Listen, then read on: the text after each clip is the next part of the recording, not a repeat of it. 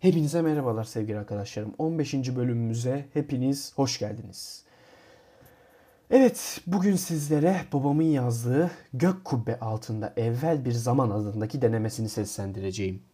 Denemeye geçmeden önce birazcık sizle kısa bir sohbet etmek istiyorum. Anlatacağım bir konu var. Ee, ama öncelikle bu konuyu size anlatmadan önce şöyle güzel bir fon müziği verelim arkaya. Ki keyifli bir konuşma olsun. Hadi bakalım. Babamın hikayeleri başlıyor.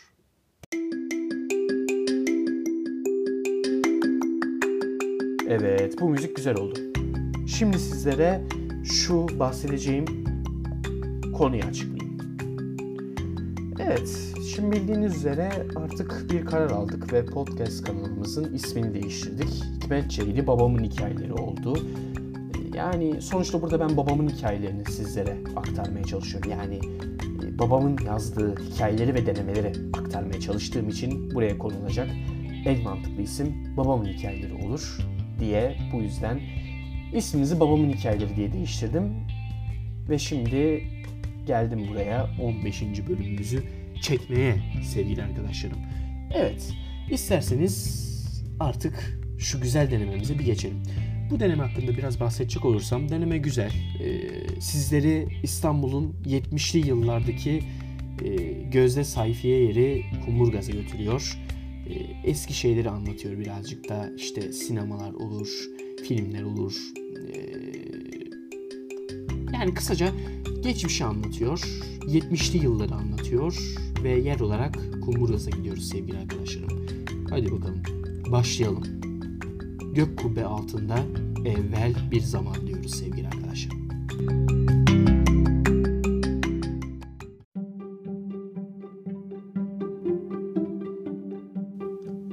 İstanbul'un 70'li yıllardaki gözde sayfiye yeri Kumburgaz'dayız.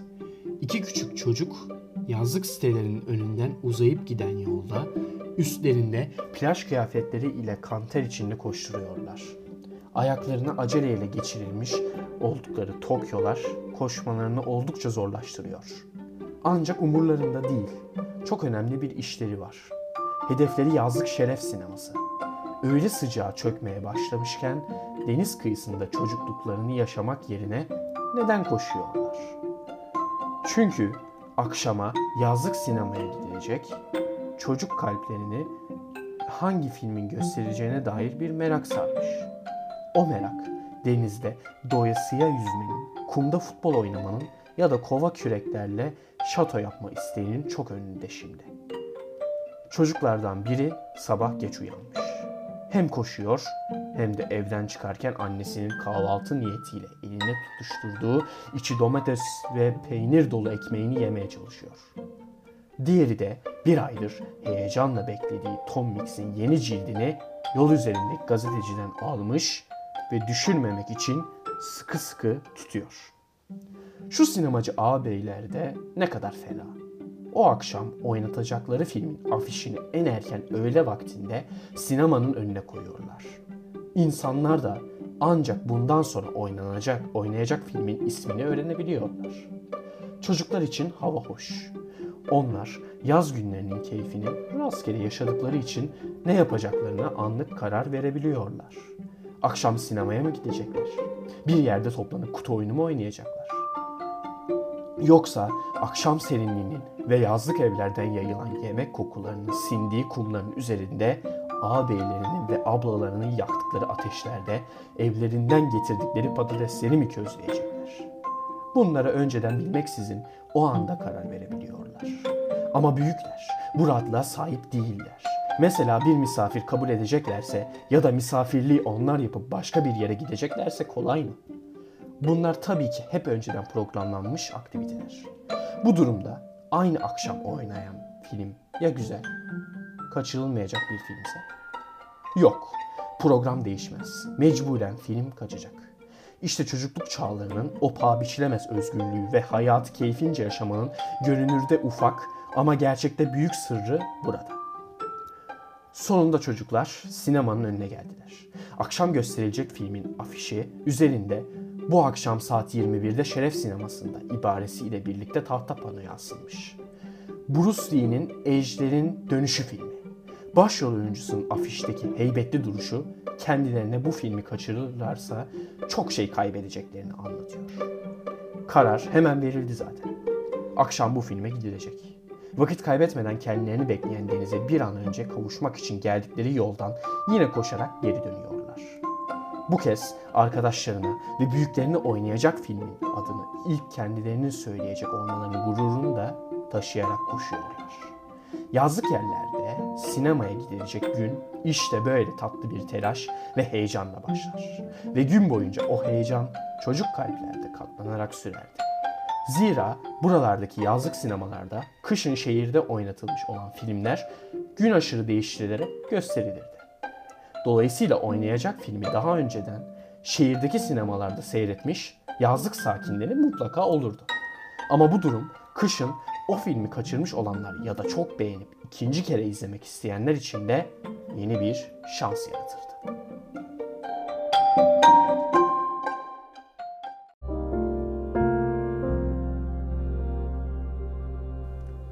Akşam yemekleri heyecanla yenir ve sinemaya gidecek olanlar önceden kararlaştırılmış saatte sayfiye sitesinin kapısında en güzel kıyafetleriyle buluşurdu. Çoğu ellerinde film boyunca yemek için kuru yemiş paketleri ve sinemanın tahta iskemlelerinde daha rahat oturmak için minderler ya da yastıkların bulunduğu torbalar taşırlardı. Sinemaların yiyecek ve içecek alınabilecek büfeleri vardı. Üstelik oralarda şimdiki gibi dışarıdaki fiyatların 2-3 katına olan ürünler de satılmazdı. Ancak sinema bahçesine dışarıdan da atıştırmalıklar getirilmesi mümkündü. Yani söz konusu olan izleyicilerin paşa gönüllülerine göre karar verebilecek bir durumdu. Öte yandan o zamanların İstanbul yaz geceleri şimdiki gibi bunaltıcı sıcak olmazdı.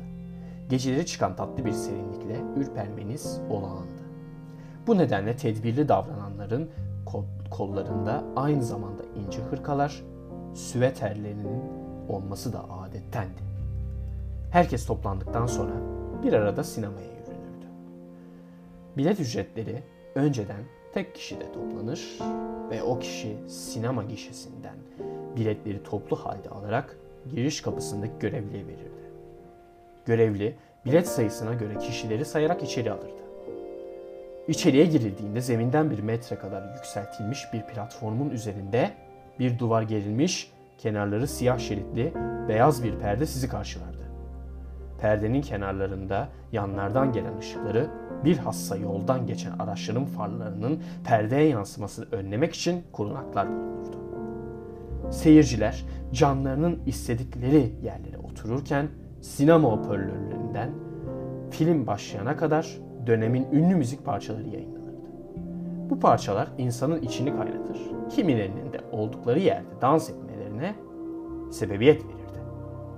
Ama hoparlörleri sakın şimdiki sinemaların modern ses sistemleriyle karıştırmayın. Bu sinemalarda bulunan sistemler o kadar zayıftı ki örneğin bir komedi filminde seyirciler bir sahnede güldükleri takdirde perdedeki aktörün konuşmasının bir anda duyulmaz olması gayet olağan bir durumdu. Oturulacak yerler çoğunlukla tahta iskemleler olurdu. İskemleler aynı hizada olmaları için arka ayaklarından ince kalaslarla birbirlerine bağlanmışlardı. Bu nedenle sıra başında oturan bir seyirci kazayla ayağını iskemlenin altına çarpsa sıra boyunca ta öbür uca kadar oturanların sandalyeleri de titrer. Filmin başlama saati geldiğinde önce müzik yayını kesilir, hoparlörlerden bu, bu, bu kez belli belirsiz bir gong sesi duyulur ve sinemanın en fazla 2 metre yüksekliğindeki duvarların üzerindeki solgun floresan ışıkları sönerdi. Film başlamadan önce beyaz perdenin üzerinde pek yakında yazısından sonra o yaz sinemada gösterilecek bazı filmlerin fragmanları da yerini alırdı. Ama kesinlikle ne zaman oynatılacakları ilan edilmez. Yazının başında belirttiğim o merak duygusuna asla halel gelmezdi. Film başladıktan sonra tartışmasız en keyifli anlar seyircilerin sergilediği birlik ve dayanışmanın göstergesi olan ve istemsizce dışa vurulan tepkilerdi.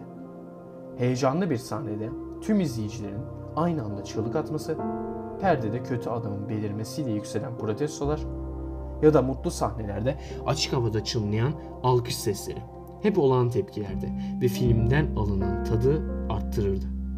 Ayrıca bunlara filme verilen 10 dakika aralarda büfeden içilen o zamanın popüler markası Elvan gazozlarının da keyfini mutlaka eklememiz gerekir. Bu anların büyüsünü bozan tek şey film oynarken makaranın kopması, boşa dönmesi olurdu. Bir anda perdelik görüntü perdenin dışına kayar ve yok olurdu.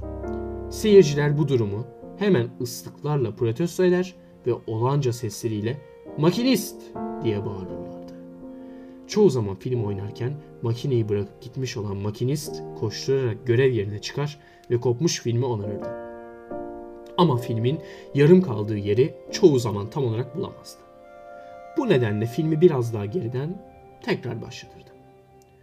Tabii ki bu çabasının karşılığını da seyircilerden gelen alkış sesleriyle fazlasıyla alırdı. Keyifle geçen bir yazlık sinema akşamının sonunda seyirciler filmin kendilerinde yarattığı ruh haline uygun olarak evlerinin yolunu tutarlardı. Film komikse halen gülen, acıklıysa gözleri yaş dolu büyükler ya da vurdulu kırdılı bir filmse öğrendikleri figürleri şaka yollu büyüklerin üzerinde uygulamaya çalışan çocuklar sıkça görünürdü.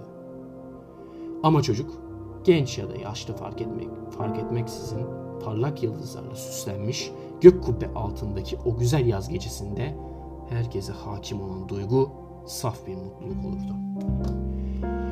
Eski yazlık sinemalar günümüzdeki adetlere uygun şekilde ve açık hava sineması adı altında bazı yerlerde yaşatılmaya çalışılıyor. Ancak onlar da şüphesiz zamanın şartlarına uyum sağlamış durumda. Acaba hangisinin rengarenk boyanmış tahta sandalyeleri var? Hangisine mahallenizdeki ya da sitenizdeki komşularınız ile giderek eğlencenizle kahkahalarınızı veya hüznünüzle gözyaşlarınızı hep birlikte dışa vuruyorsunuz. Uzun sözün kısası eski havaları ile yazlık sinemalarımız ve o geçmişi yaratan ve yaşatan her şey elimizden alınmış. Zamana karşı olan esirliğimiz burada da devam ediyor. Ama acımasız zaman o güzel anılarımızı da elimizden çekip alamaz ki. Hayatımız kısa ama ne mutlu ki anılarımız uzun. Öyleyse biz hatırlamaya, unutulanları hatırlatmaya ve bilmeyenlere de anlatmaya devam edebiliriz.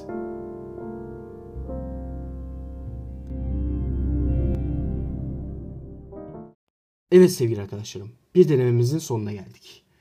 Bildiğiniz üzere e, maalesef artık istediğimiz her güzel şeyi istemesek de unutuyoruz. Evet, maalesef istemesek de unutuyoruz. Çağımızın getirdiği şeyler, e, teknolojik gelişmeler maalesef bize eski şeyleri unutturuyor sevgili arkadaşlarım.